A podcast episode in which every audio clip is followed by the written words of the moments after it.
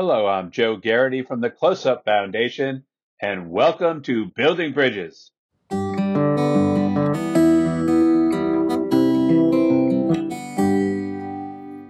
Since nineteen seventy-seven, the Close Up Foundation has provided a teachers program for all the educators that brought their students from across the nation to Washington, D C for a course on civic engagement and empowerment.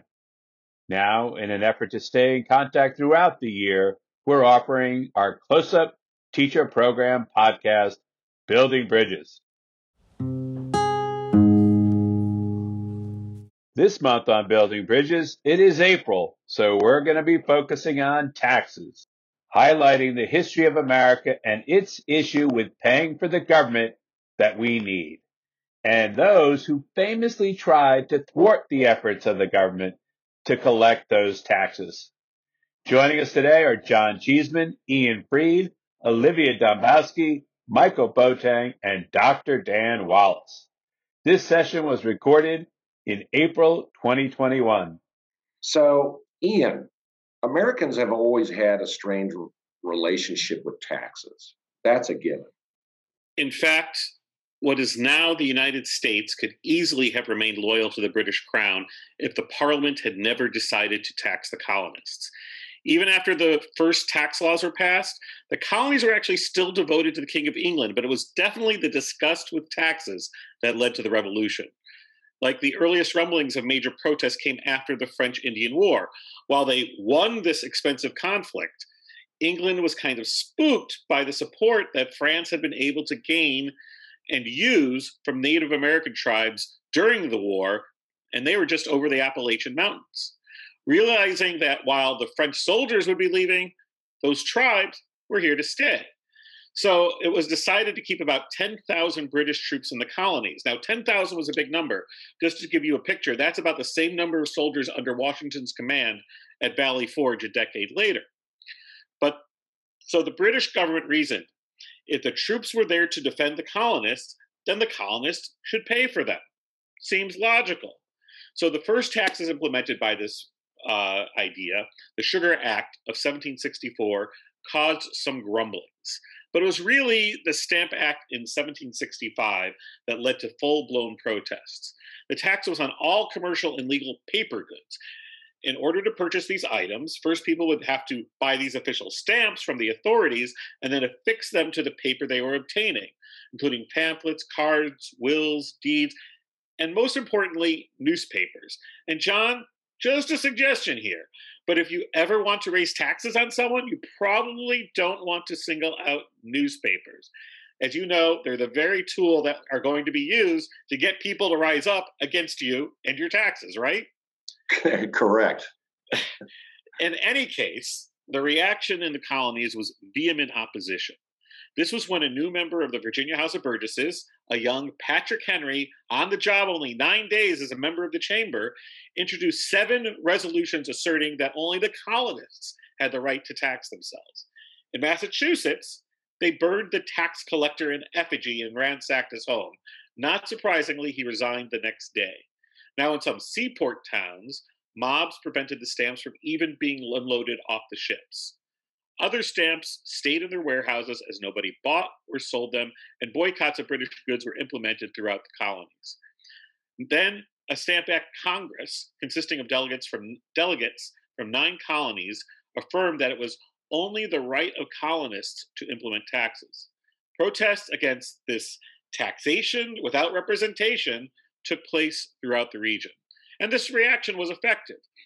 Uh, while the British Parliament insisted on their right to tax the colonies, merchants in England put pressure on the government to end the Stamp Act as they were losing money from the boycotts. And in May of seventeen sixty-six, the government did repeal the act. Yes, but that wasn't the end of the attempts to directly tax the colonies now, was it? Not even close, John. The King and Parliament then passed, among other laws, the Townsend Revenue Act of seventeen sixty-seven, placing taxes on glass, lead, paints, and tea. Again, there were protests in the colonies, boycotts of British goods in Boston, New York, Philadelphia, and in Virginia, they were led by, in part, by George Washington. and these again resulted in a repeal of most of these taxes. However, the British government wanted to affirm their own right to tax the colonies, so they kept the tax on tea. And while the tea tax existed, many colonists got around it by smuggling tea through the Caribbean or directly from the Dutch.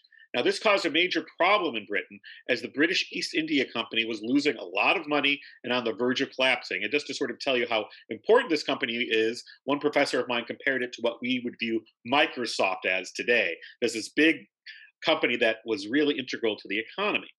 So the government had what they thought was a brilliant idea. Tea from an English company would essentially not be taxed when sold in the colonies, allowing English tea to be sold at a lower price. So the colonists must have been happy with the lower price of tea, right? You know, that is exactly what the British government thought would happen. Cheaper tea, happy colonists. But that did not happen. Merchants had already paid for English tea under the old system and already paid the taxes now, had, already had paid the taxes, now had tea too expensive to sell. Merchants who had profited from smuggled tea now were undercut by untaxed English tea. And then there were those who just opposed the idea that their taxes could be determined by England whatsoever. And this anger led to the Sons of Liberty, dressed as Native Americans in costumes that fooled nobody, going to Boston Harbor the night of December sixteenth, seventeen seventy-three, and boarding merchant vessels. Over the next three hours, those costumed rebels dumped more than forty-five tons of tea into the water. Tea today, which would be worth over a million dollars. This protest was cheered in the colonies, but eviscerated in London. The boycotts of tea started colonists drinking more coffee, and to this day, the U S is much more a coffee-drinking nation than one that drinks tea. Okay, so how did the British respond to all this? Well, they were really upset, as you can imagine. They passed punishing laws specifically aimed at Massachusetts. For example, closing the Boston Harbor until the tea was paid for. They ended the Massachusetts Constitution and ended free elections of town officials. They then required all colonists to quarter troops on demand. In many ways, with the passage of these intolerable acts, as they became known, the seeds of revolution were now firmly planted. In fact, it was these acts that in seventeen seventy-four led to the first Continental Congress meeting in Carpenter's Hall in Philadelphia that tried to coordinate a boycott among the colonies and also see if they could find ways to negotiate with King George. They also called for another Congress the following year, and it was that second Continental Congress that raised an army and declared independence. Ah, a happy ending. Yet the issue of taxes didn't go away once the colonies achieved their independence. Am I correct? That's right, John. I mean, have the issue of taxes ever gone away in our entire history? But, you know, just the very, it starts off from the very beginning. Needing to raise money in order to pay off debts from the war, Treasury Secretary Alexander Hamilton proposed a tax on spirits, liquors of all sorts. But there were problems with the way the law was written. It favored large producers by lowering the level of tax as you sold more. And the law didn't take into account the plight of small farmers. The problem became most prominent among the farms of Western Pennsylvania, as small farmers there producing corn, wheat, rye, other grains, it was difficult for them to sell their crops along the major cities of the East Coast. Remember, this was before trains, so by the time their goods were able to travel to Philadelphia and other places, they would often rot. So they turned their grains to whiskey, rye, other hard drinks, and these would easily last a journey east and hold up well long after. But the spirits tax hurt their sales so much, most farmers actually refused to pay it. When officials came around to collect taxes or deliver warrants, they were often attacked. They even formed their own assembly, with some demanding rebellion. So all these incidents became known as what we know now as the Whiskey Rebellion. Now, by seventeen ninety-three, these incidents escalated. The home of the Pennsylvania excise officer was broken into, with a mob assaulting his wife and children. In seventeen ninety-four, there was an assault on federal officers at Bower Hill, with a mob opening fire on soldiers, who then responded in kind and killed the insurrection leader. The city of Pittsburgh, fearing that they would be next in line for attack, sent barrels of whiskey to the insurgents, which at that moment seemed to work in heading off an attack. But after hearing the events occurring in Western Pennsylvania, President Washington sent a peace envoy.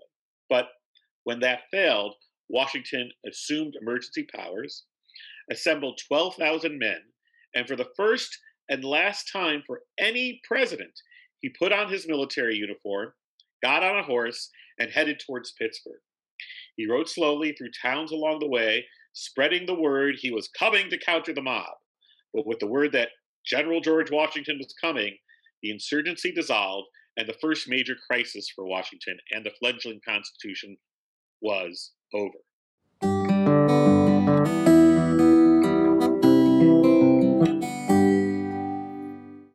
You are listening to Building Bridges. And I understand the first personal income tax levied by the federal government took place during the American Civil War. Why was this necessary, and what impact did this have on American history? Well, thank you for that, Olivia. Yeah, some of this is was previous, just previously covered by Ian in his segment uh, when he transitioned from the colonial era into the early national period of the Republic, and and uh, Alexander Hamilton's plan to not only finance the uh, Revolutionary War debt, but also to get money in to the Treasury to run the government. That's, you know, the first purpose of a government is to find money so it can provide the services that it's supposed to. So um, Hamilton's plan, as Ian's already gone through, uh, the idea of using not only just tariffs, but also internal taxes on things like distilled spirits uh, to, to obtain money uh, turned out to be very popular with people, not just the whiskey, uh, the corn growers and whiskey producers, but also people who owned land. Uh, Revolutionary War soldiers who had been uh, given land as a reward for their service are now getting taxed on it, and they're getting upset. So you had another little rebellion in seventeen ninety-nine, which was Fry's Rebellion, which was on the federal land tax. Then Jefferson, as Ian's already pointed out again in his segment, uh, becomes president, and in eighteen oh one proceeds to do away with, to abolish Alexander Hamilton's whole uh, finance system, and creates a system that will remain in place pretty much with, with a couple of ex- interruptions from Jefferson's time to the Civil War, which is running the government on import tariffs. Uh, the two interruptions were the War of eighteen twelve and the Mexican War, where the federal government, for emergency purposes, will enact internal taxes, again, on things like commodities like whiskey or tobacco, Um, to help in the funding of those wars. But when we get to eighteen sixty-one, with the American Civil War, because of industrialization and how the nature of war has become more mechanized, um, particularly with things like railroads, and you also have electronic communications now with telegraph. But the moving armies around is going to take tens of thousands of horses, you know, to move one army. And by the end of the Civil War, you're going to have gone through just a couple of million horses um, in total to help transport and, and run the war. So that was a big cost. So it was a very, very expensive war, and it's the most costly war as far as lives for, for the United States. But um, that required not only just doing new internal taxes like the previous wars, but this country called Great Britain in seventeen ninety-nine had instituted the first personal income tax in world history, or at least in modern the modern era. So there was already an example oh, out there of taxing personal income. So people in the government thought, well, we're going to need all the money we can get need for this war. Let's do a personal income tax. Now, the rates as they settled down in eighteen sixty-four, you were being taxed on six hundred dollars to five thousand dollars of income. So the, the lowest end was six hundred dollars. The highest went up to five hundred dollars. You were being taxed at five percent if you fell in that range. Anything over five thousand dollars, you were taxed at ten percent. And uh, this will actually produce about fifty-five million dollars in eighteen sixties money. I don't know what that would be worth today. But uh, that that was a good chunk of change to have at that time. But it also, besides doing the income, it also increased taxes on uh, items, anything, everything from ale to zinc, everything in there. I could go through a whole list, but it would take me a, probably a whole day to do it. Um, needless to say, to connect with Ian's thing again, they did stamp duties as well, just as the British had done during the colonial era, where you had to put on legal documents, you know, uh, business documents, medicines, playing cards, cosmetics, bank checks. You had to put your tax stamp, which looks just like a postage stamp. Um, and also occupations were also um, auctioneers, bankers, wholesale retail dealers, pawnbrokers, distillers, brewers, brokers. Um, all these people were being taxed. So the war will end, and the income tax is finally let, left to die in eighteen seventy-two, because you don't need it anymore. But one thing it had done, Olivia, was leave a bad taste in people's mouth. This is really the first time that federal authorities as tax assessors were coming into people's homes and businesses, trying to make sure they weren't cheating on their taxes. And uh, this was something in a country where most people are going to be living, you know, born, living, and dying uh, before, you know, in their lives without ever or rarely coming in con contact with the federal government, not like today. Uh, this was a this was a big deal. So it left a bad taste in people's mouths. Felt a little too extensive. Well, yeah, it really was. It was a big intrusion. And but legacy is is that it basically, even though that income tax died in seventy-two, um, when it comes back again in full force in nineteen thirteen with the sixteenth Amendment that Joe Garrity's going to cover, uh, we already had a practice run from the Civil War for for running. In fact, uh, the whole basis of what we know as the I R S today was the foundation was laid in the American Civil War. Even the Bureau of Internal Revenue that was created in eighteen sixty-two to administer these taxes um, survives. And in nineteen fifty-two, the name is changed to the Internal Revenue Service. So the sixteenth Amendment is adopted in nineteen thirteen, but what exactly was going on um, in terms of taxes for eighteen seventy-two through nineteen thirteen?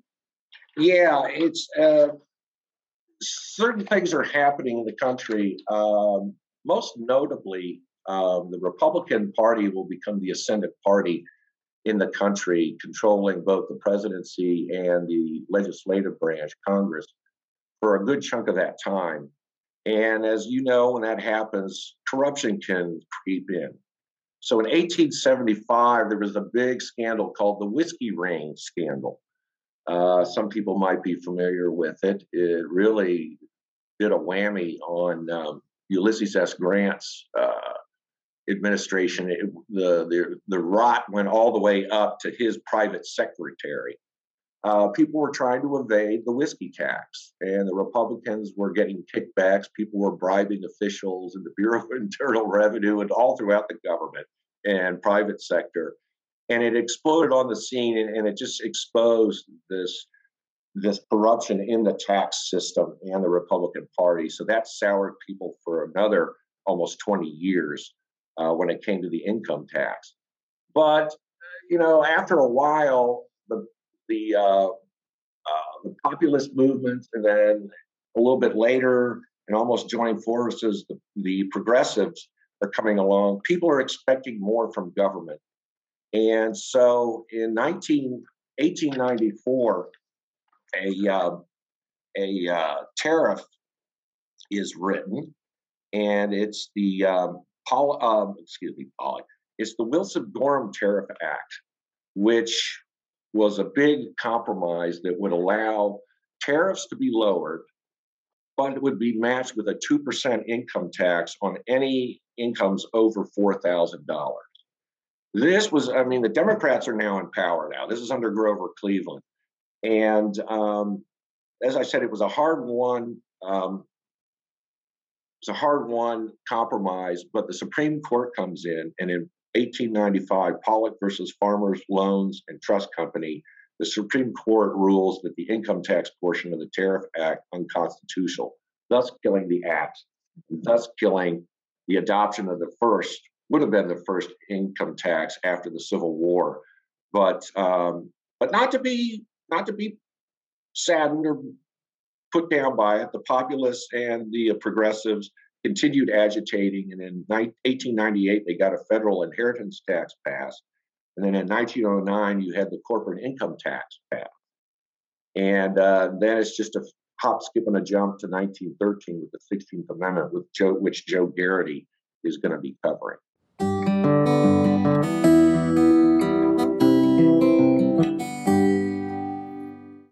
You are listening to Building Bridges. So, Joe, I believe your story directly deals with the real-life ramifications of a couple of constitutional amendments. Yes, Ian. The ratification of the sixteenth Amendment of the United States Constitution on July second, nineteen thirteen, and the eighteenth Amendment of the Constitution on January sixteenth, nineteen nineteen, both set the groundwork for our next tax collection story, the story of Al Capone. The famous Chicago gangster Al Capone, who was undone by taxes. Tell us the story about him. That's a great story, Ian. Um, born in Brooklyn, where I was born, but a, a few years later, uh, in, in eighteen ninety-nine, he quits school in the sixth grade, gets involved with some of the street gangs in Brooklyn, most importantly, or most notably, Johnny Torrio's. So that, that gang included people like Lucky Luciano, uh, who we'll have to save for another podcast. What a fascinating and a vital figure in the role of the mafia's development throughout the world. So in nineteen twenty, Torrio invites Capone to join him in Chicago. So Scarface Capone, who was then married, twenty-one years old, and he heads out to the Windy City. He becomes an influential lieutenant of the Colissimo mob in Chicago, also known as the Outfit. So because of the eighteenth Amendment and Prohibition, the rackets across the country have grown exponentially. Illegal brewing, distilling, and distribution become massive markets for illegal businesses. So Torrio eventually takes over for Big Jim Colissimo, and Capone becomes his right-hand man. And Capone is a ruthless enforcer. Okay, so together, they extend the mafia across the city of Chicago, even into the suburbs, basically making Cicero, Illinois, a safe haven for the mob. Now, at their zenith of power and influence, Capone is only thirty years old, and he orders the infamous Saint Valentine's Day Massacre, which was the culmination of a gang war with the Bugs Moran mob. So Capone sends men dressed up as Chicago cops, uh, and they arrest seven of the top members of Moran's gang. They line him up against the wall, and they gun him down. Al himself was in Florida for the event, but no one doubted who gave the order.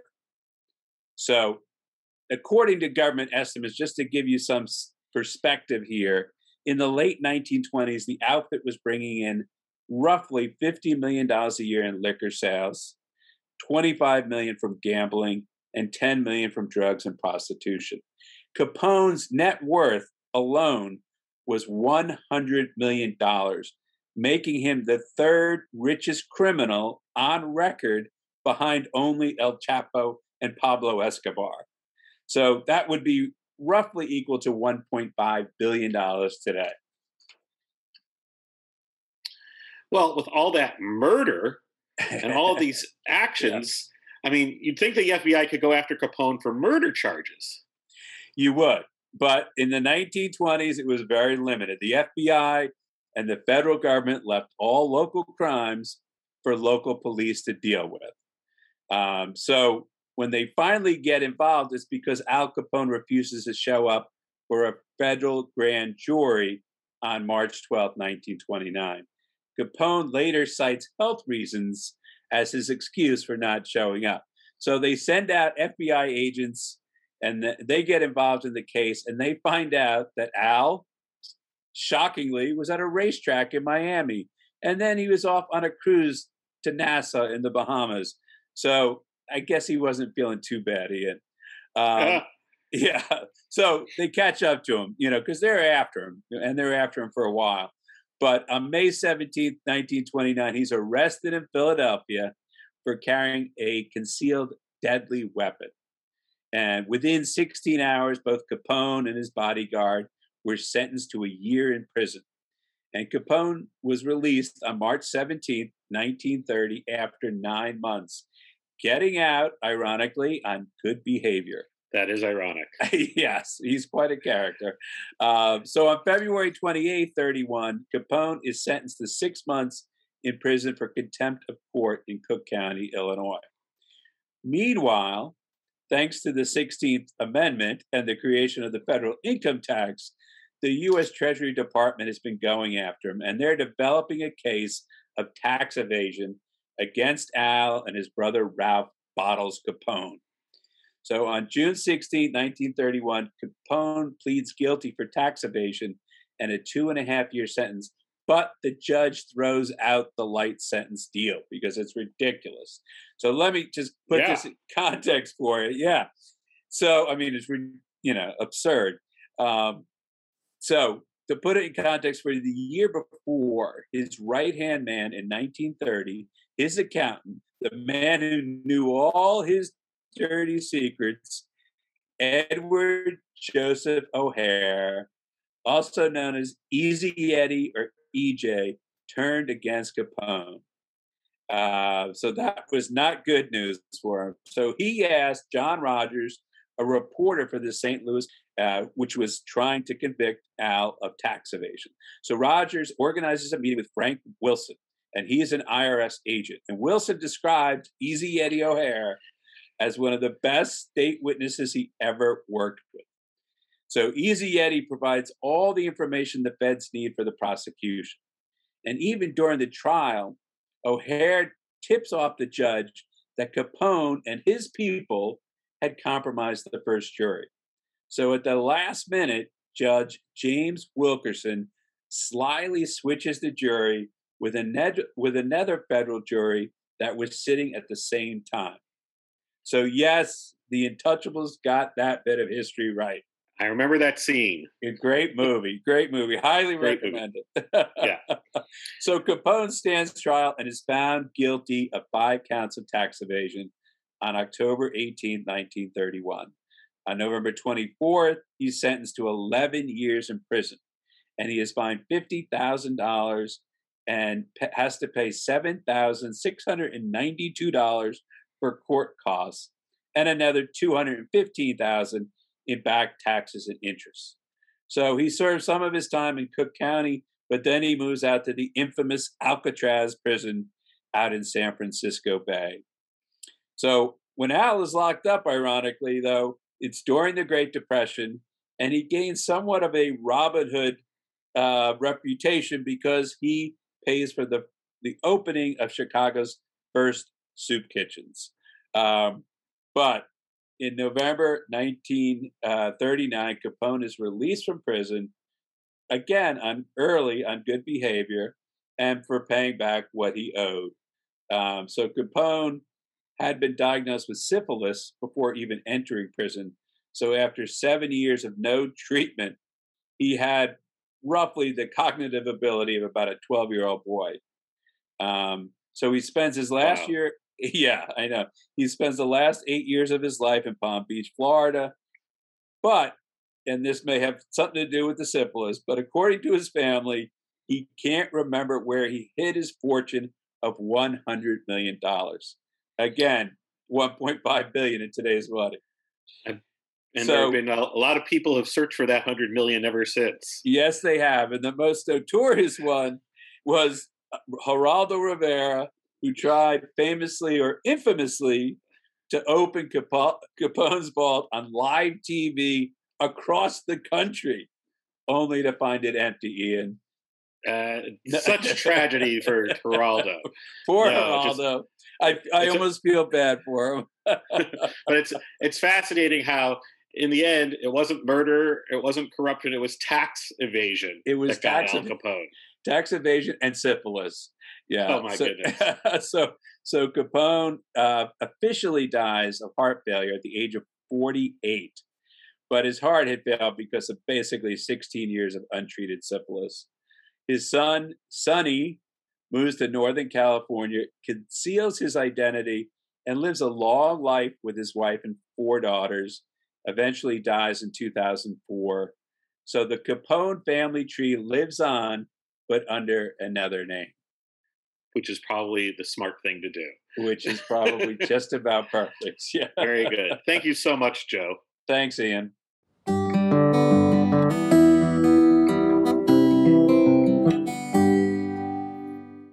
You are listening to Building Bridges. Doctor Wallace, welcome. Thank you. Um, poll taxes. Uh, I know you go into voting restrictions through this type of tax, but is there another history to this? Yeah, there is. It's interesting. I didn't realize it either, especially my undergraduate degrees in political science, but I didn't realize it. I worked on political campaigns, as you have. But so historically, a poll tax was known as a head tax. This was a tax was instead of income, property, or sales tax, is what we do today. Um, we we actually had a, it was a tax created by the state for individuals. So they didn't go by your income, they went by you. It's just that every individual had to pay, every adult had to pay a, a, a head tax. Mm-hmm. This practice is dated back to Egypt, parts of Europe since the Middle Ages. Britain and France had poll tax called hut taxes, which was used for the African and Asian colonies. And speaking of colonies, the idea that every adult should pay some kind of tax no matter what, the United States had the same. For the early colonists, there were paying a poll tax right before the American Revolutionary War. And this was part of the cry of no taxation without representation. Very, very interesting. Very interesting. Yes, you remind me of a couple of taxes in my African history classes about that. Um, but please, can you give us what the term is known for today uh, and a brief historical look on its use in voting? So there's so much out there, and I've tried to condense it better for time, but when it was applied as a voter suppression, and that's what we know about it today as voter suppression, it started after the political battles between Democrats and the Populist Party in the eighteen eighties, eighteen nineties.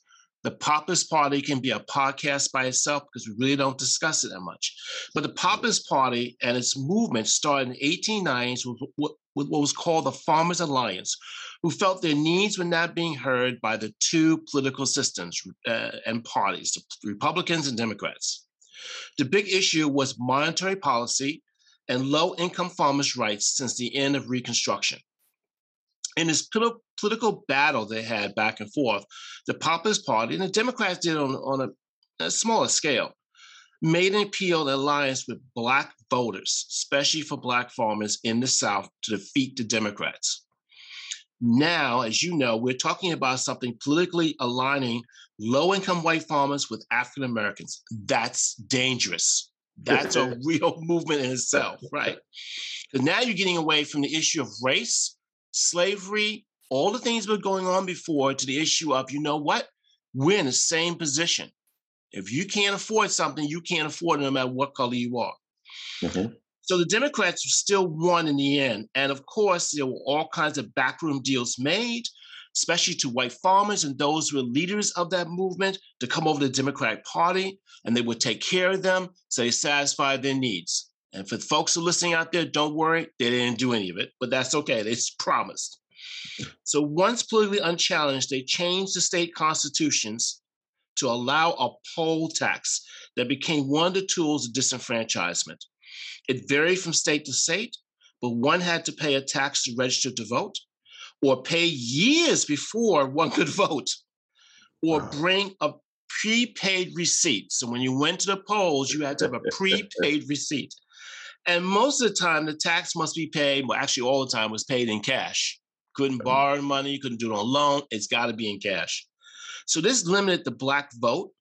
Poor whites in states or certain counties, now if you really needed that poor white vote for your candidate, yeah, you can make some deals and get rid of that tax for them. But if you didn't have any money, you are, because you're already being taxed for everything else, you could not vote. And when women finally got the vote, they use that against them to limit them. Keep in mind, if you were married, it's not a tax per household. You don't get a special for it. It's still for each individual. So for women, if for each individual in the household, especially if you're married, you and your husband, a lot of times there were husbands who controlled the money. And if you're Black, then it's definitely the fact that, well, until much later, as uh, let's just be honest about the conversation, Black women, even though women had the right to vote, still didn't get the right to vote. Yeah, so, okay. So just backing up just a little bit, yeah. Even though in eighteen seventy, Congress passed the fifteenth, fifteenth Amendment, which states, the right of citizens of the United States to vote shall not be denied or abridged by the United States or by any state on account of race, color, or previous condition of servitude. It did not stop states from using restrictive rules. Women and the Black community organized themselves, challenged through the courts, and pushed for new federal legislation, but only white women prevailed by the nineteen thirties when states started to slowly to repeal the poll tax. Louisiana was in nineteen thirty-two, Tennessee in nineteen fifty-eight, Arkansas in nineteen sixty-four. One thing I want to add. Did you mean, wait, did you mean, I'm sorry, did you mean Tennessee nineteen fifty-three? fifty-three. fifty-three, okay, not fifty. Okay, right. It took them to nineteen fifty-three. Yeah, that's how slow this was. So Louisiana in thirty-two, I'm glad you brought that back up. Tennessee in nineteen fifty-three, sorry. And then Arkansas in nineteen sixty-four. By that time, you got the others. We'll talk about the other civil rights amendments. Wow. I would also suggest for our uh, listeners that they could Google online some of the um, receipts that people had to bring in, example of those receipts that they have on record, and the public notices. One of them, um, which I can't, you can't see, but you can Google it, would be these big public posters that would be up saying, be a good citizen, pay your poll tax, must be paid on or before January thirty-first. This is from the Texas State Federation of Labor. Um, and another one is there was a, a sign they had up which says women on top, the eyes, and they show you a pair of eyes, of Texas are upon you. Have you paid that poll tax? So there were all these signs around about paying the poll tax. Pay your poll tax now, vote and protect your rights and privileges, and be ready for every election. So that's where the poll tax came. So it was used as a restriction. Also, it brought in revenue. That was the, that's what the states all claimed. This was a way to generate revenue, but secretly it was really targeted for those within the, within the minority. The minority. That, that is quite a story, I might say. Um, so It, it, it brings back lots of things that I think we will talk about them later. That is a whole subject on its own. Um, let me ask, when did the poll tax finally get abolished? So I want to make sure everybody understands again, and I go back on it, there were protests and civil rights movements and the women's movement. There was uh, court cases constantly being challenged in the court. Um, about these type of restrictions. It took until after, some, you know, and lobbying, always had lobbying that went on in Congress. But after all those efforts, the twenty-fourth Amendment was passed in Congress by nineteen sixty-two, ratified by the states on January twenty-third, nineteen sixty-three.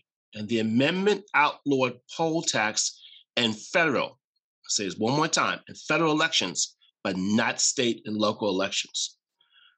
The right of citizens of the United States to vote in any primary or other election for president or vice president, for electors for the president or vice president, or for the senator or representative of Congress shall not be denied or abridged by the United States or any state by reason of failure to pay any poll tax or other tax. And of course, the Supreme Court throws out any type of poll tax in the nineteen sixty-six case, Harper versus the Board of Elections. The Supreme Court rules based on the Equal Protection Clause of the fourteenth Amendment.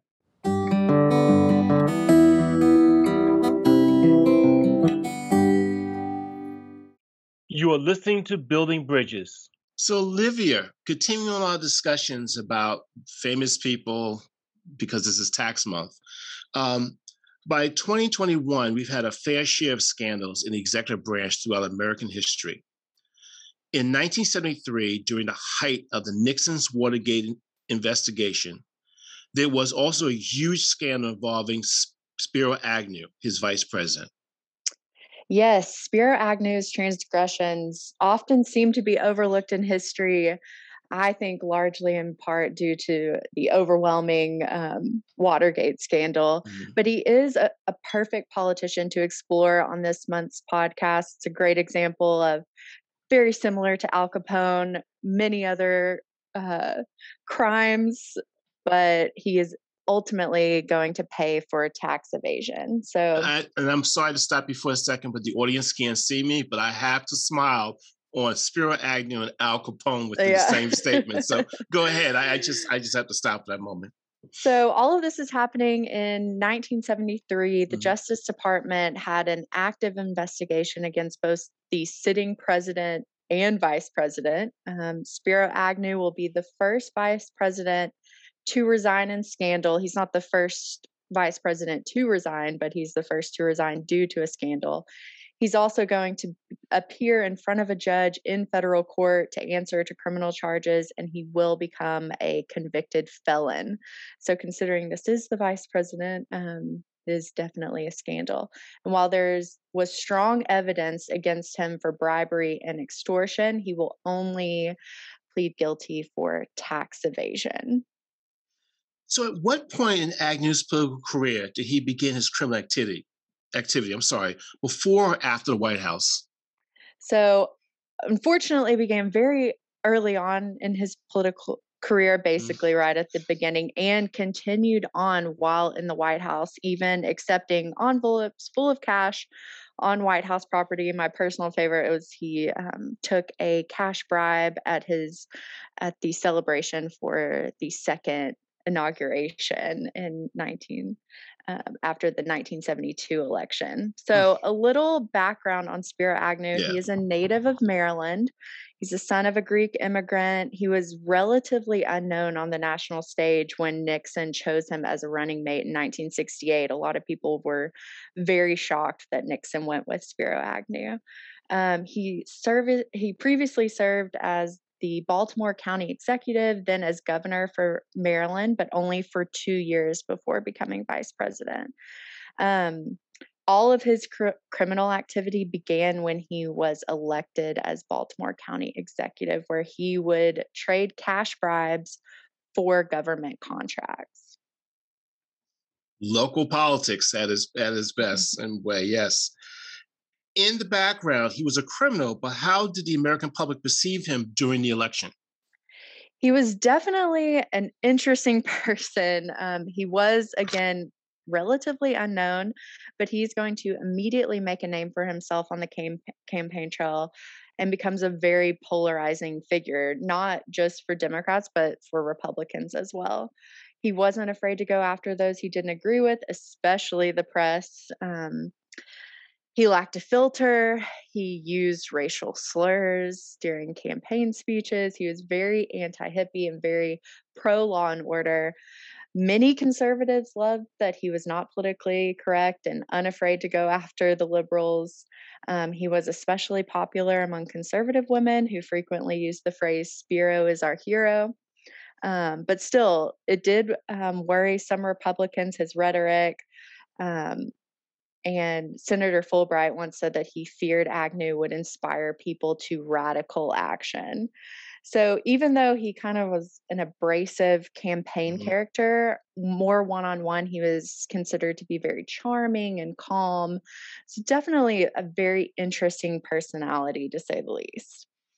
And it was funny, too, because as you were saying with the campaign for the vice presidential nomination, there were those who felt like Governor Rockefeller from New York at the time would be one of the vice presidential picks, who was at that time, I know it's hard to believe the expression, but he was considered to be part of the liberal wing of the Republican Party. Agnew at one time in Maryland was also part of that, well, not liberal, but moderate, and also was seen as somebody who's really been active dealing with race relations in Baltimore County, but then he takes another turn more towards the right. So it's interesting politically, and then as you're going to go into more as far as criminally, how this man operates yes. from all were, sides. There were a lot of Republicans who were not happy with Nixon's Mm-mm. pick. Uh, Ronald Reagan was in the mix as well for a V P choice. So it was definitely considered kind of a, a dark horse right. pick for V P. Obviously, it's not going to work out too well for it. So, so the, so the question has got to be, of course, the obvious question, how exactly did his criminal activities become known to the Justice Department? So it was entirely by accident. The federal prosecutors had no intention. They were not going after Spiro Agnew. They didn't hear any specific rumors about Spiro Agnew. Mm-hmm. It all started because there were these uh, kind of ongoing rumors that there were corruption and bribery problems overall in the city of Baltimore. And as there were three young federal prosecutors, late twenties, early thirties, that were getting into this. And as their investigation continued, it became very apparent that Spiro Agnew was not only involved in this, but he was also still participating in this criminal activity as the acting vice president. Um, they found out that bribes were always in envelopes, always in cash. Sometimes he had a middleman do the dirty work for him, but oftentimes he would meet with people directly and collect the money himself. Um, and then also kind of a A big red flag for this was early on in the investigation, he actually had a meeting with the then Attorney General at the time, asking him questions about this Baltimore investigation. And the A G actually didn't know about it. It was so small right. that he didn't know personally, but it was a red flag to him mm-hmm. that, oh, why is, why is he asking about this? Why is he worried about it? You also have to remember that this, all of this information was discovered in the summer of nineteen seventy-three, the height of Watergate. So there's only a few people in the Justice Department that knew that we had both a president and a vice president participating in criminal activity. So, so you have to feel for the Attorney General, General Elliot Richardson, who had only been serving for a few months at the time. And then this information came to light. What was the next, his plan of action?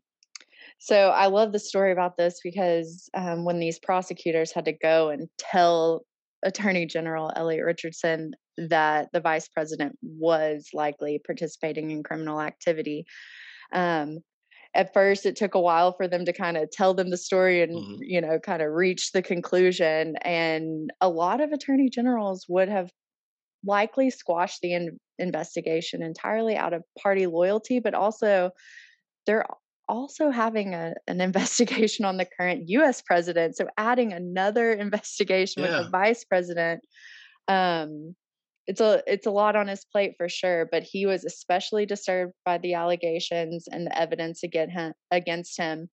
He also has in the back of his mind that is very likely that Nixon could be removed as president, and knowing that the person to follow him as president and the line of succession is also a criminal. Um, that was his biggest plan of action, was getting him out and doing what he needed to do swiftly um, so that Agnew would be removed from the line of succession. So what was Agnew's reaction when the scandal became public knowledge, which I can kind of guess, but go ahead. Yes. Um, I was it's alive not a during huge that time. Surprise because, again, remember he um, kind of loved being a little abrasive in the press, mm-hmm. but it was deny, deny, deny. He didn't um, mix words. He is going to immediately show outrage and denial over the allegations, um, plus calling it a witch hunt organized by the press. Um, he will not take any sort of responsibility over his behavior. And he did at first have the full support of President Nixon. Um, but this is obviously when more criminal activity will begin, because there will be an organized effort to cover up and threaten people to squash this investigation, to clear Agnew's name. Um, we do, because of the Nixon tapes, have um, conversations that Agnew and Nixon had together, asking if certain officials would be, is he going to be a good boy? And then talking about certain witnesses for the investigation, saying, can we destroy him? So there were many people in the Republican Party um, who were reaching out to members of the Justice Department, trying to get this squashed. Mm-hmm. Eventually, as more information come out, comes out, Nixon obviously had other his own investigation to deal with. They they will kind of have a more strained relationship, and Nixon will turn on Agnew. He's eventually going to send his chief of staff to ask Agnew to resign. Right. He will continuously refuse to sign because he says if he's going to do it, then the president has to ask him directly. Nixon never does that. And again, Agnew, Agnew until the very end is going to attempt to maintain innocence. All this occurs within a few months. What will eventually make Spiro Agnew resign as vice president? Well, it's going to, the evidence against him is going to become very apparent. Um, a lot of information about his personal life is go- going to come out as well, including, you know, how exactly he's spending his money, his bribe money. Um, a lot of it's going to include mistresses, expensive gifts, sports cars. He had this, um, you know, conservative, honorable type of uh, reputation to uphold, and he didn't want that to come out. And quite frankly, he did not want to go to prison. And it became very obvious that if he was indicted on all of these charges, he would have a prison sentence. His first argument was actually that he couldn't be indicted as a sitting vice president. He needed to be impeached first, and he did not think he would be removed if impeached. So that was kind of his first, um, kind of his first way of trying to deal with all of this. But eventually he's going to make a deal with Elliot Richardson. They have to kind of hide from the press. They end up doing all of this in a motel room in suburban Virginia. And they basically make a deal that if he is not indicted on charges of bribery and extortion, he will not serve a prison sentence, um, but he will willingly resign.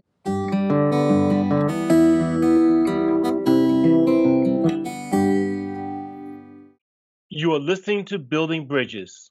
All right, Michael's up next, and he's going to tell us about William Millard. Why should we care about William Millard, and how does he fit into this podcast?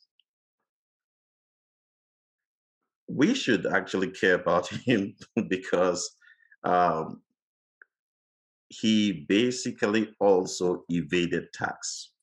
Uh-huh. And since we are talking about taxes, yeah. um, I think that is where he fits in nicely. Yes. Could you tell us about exactly how he got uh, he got caught? What was he up to? Well, William Millard is the founder of Computerland. Uh, it was created in seventy-four. Uh, he actually made his fortune uh, through retailers by franchising the company. That is where he really got his money. Uh, in fact, in nineteen eighty-five, he had over eight hundred branches in the United States and two hundred outside the United States. He then moved to the Commonwealth of Northern Mariana Islands, uh, specifically the capital, Saipan. And uh, that is where everything began, Joe. That is that is where everything began. He, he It is said that he left there in nineteen eighty-seven uh, after selling all the remaining shares in the company. But then there were a couple of taxes that he did not pay uh, to the Commonwealth. Uh, And so they basically went forward to um, seek a tax judgment of thirty-six million dollars against him. Mm-hmm. And, and, and that is where the story begins, that mm-hmm. he had uh, you know, failed to pay taxes on the, on the island and left the island without anybody finding out where actually he left to. So why did he think he could get away with this? Well, according to him, if you read his story, yeah, he says that he paid taxes.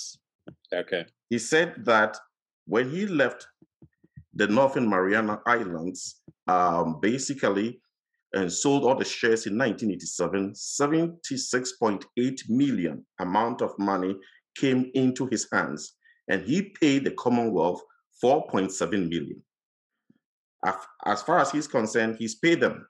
Okay. And so there was nothing about evading taxes to him. He also says, and this all came out later in court records, that he left the island not because he was evading taxes, but because folks on the island, some corrupt politicians, actually had some death threats against him. Mm. His story is that the F B I came to him to help him seek out those corrupt officials. And when the news broke on the island that he was one of the main guys helping the F B I, uh, he had death threats and therefore he had to leave. Had to leave. That, right. that, that is his story. Okay. So did did they did they flag his passport? I mean, did they freeze his assets? What what happened? Nothing of that sort. Yes, Joe, that is that is what nothing of that sort. Um, at at a point in time, he dropped his U S passport and started using his Irish Irish passport. But nothing in the record says that the U S or any international organization was actually tracking him down to try to flag his passport. It, it, it all comes across as he did it himself, but it was not the authorities that made him do it. And that is that is what uh, actually we see uh, in this episode. Interesting. Okay. So tell us about the, how did the I R S ten-year statute of limitations apply here or not apply here? It Give did not apply, Joe. It did not apply. That that that is that is the question. It, it did not apply um, because for twenty years, and and and and you know, it's to me that is that is where I want to talk about this. I feel that the rich get they get away with lots of things. I have had lots of people who earn less than twenty-five thousand Joe a year, and they when they fail to pay their taxes, mm-hmm. I R S goes to the H R of their of where they work to yeah. get the money. Actually, their paycheck is cut because I R S is demanding that. And for somebody to be around for twenty years, yeah. um, that that that is the irony, Joe. I, I don't think nothing, nothing, nothing. I don't think it applied here. However, what happened was that we do know, according to court records, that he has assets, uh, you know, in, in, in the Cayman Islands, Florida, Belgium, Switzerland. In mm-hmm. fact, fifty shell companies, trusts, and bank accounts are linked to Mister Millard. Mm. However, what transpired was that when he was finally reported to have been found in the Cayman Islands by the um, uh, the, the journal, it is said that um, he basically decided uh, to go to court in the Cayman Islands to ask the court for bankruptcy. He filed for bankruptcy there. Interesting. And what also did did um, in ex, you know extenuating circumstances was that the New York courts were were stopped from actually going forward with the cases that were pending in the courts against him in the states. That was the first thing that it did. And right. secondly, they were not able to sell or transfer any of his, or touch any of his assets that were in the states. So that was what the bankruptcy you know, uh, filing in the Cayman Islands did for him in the first place. Then the case came to the United States, twenty twelve. Right. And in twenty twelve, he won. In Why? fact, C N M I said yeah. that they have actually been able to dig up certain assets of Mister Millard. And they said they, it was all over the place. But what they were asking the court to do was that there was a rule called the Rule sixty-nine of the Federal Rule of Civil Procedure, which says that you can ask the court to turn over somebody's assets to you to pay for the debt that what he owes. Right. they found that most of the money was in a Canadian bank, the Canadian Imperial Bank of Commerce. Okay. And they wanted the court to tell the bank to hand over those funds to them. The court said no. Yeah. They appealed, Joe, again. And when the appeal basically was held uh, in twenty thirteen, the, um, the, the, the, the, the Court of Appeals also rendered their judgment, and the appeal basically was denied. Mm. They really went ahead to affirm what the district court had earlier on, you know, said. And so it became an impasse. There was a right. deadlock somewhere. And that forced C N M I right. to seek right. a settlement with him, okay. which was, you know, it took place in twenty fourteen. But Joe, it's it was it, it's it's it was for an undisclosed amount of money. Right. And it's truly believed that the settlement was far less in comparison to the over one hundred eighteen million they claimed he owed them. Yeah, so it'd be interesting to know what that that dollar figure was. Well, well, there's a twist to it, Joe, if you want me to add this. The interesting part is that in the twenty fourteen supplemental budget submitted by the governor of C N M I, it is said that most of the money that were being used was the settlement amount that he gave the he gave the Commonwealth. Mm. So, so it seems they needed something. The case was going nowhere. And somehow he was able to turn around, in some way help them. He looking like a good guy now to them. So what's the lesson of this, Michael? Well, uh, the, you know, I, I just think the I R S should step up. We, you go to this their website, as we have seen, and all these people that are there are rich folks. Mm-hmm. This guy has all of them. You you you listen. You know, they they are movie directors. They are this and that and that. Why waste our time publishing this? I mean, I mean, you, you we don't see any poor person there.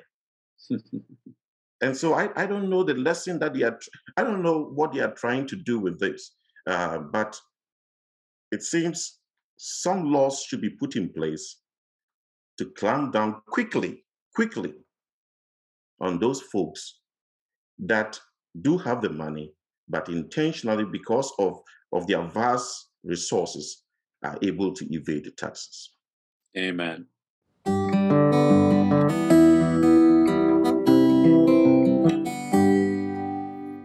Thank you for joining us on Building Bridges. I want to thank John Cheesman, Michael Botang, Ian Freed, Olivia Dombowski, and Doctor Dan Wallace for joining us today. And as always, I am Joe Garrity, the host of Building Bridges. A special thank you to our editor, Daniel Pineda, and David Moran for our original theme music. This has been Building Bridges, a Close Up Teacher Program production, and thank you for listening.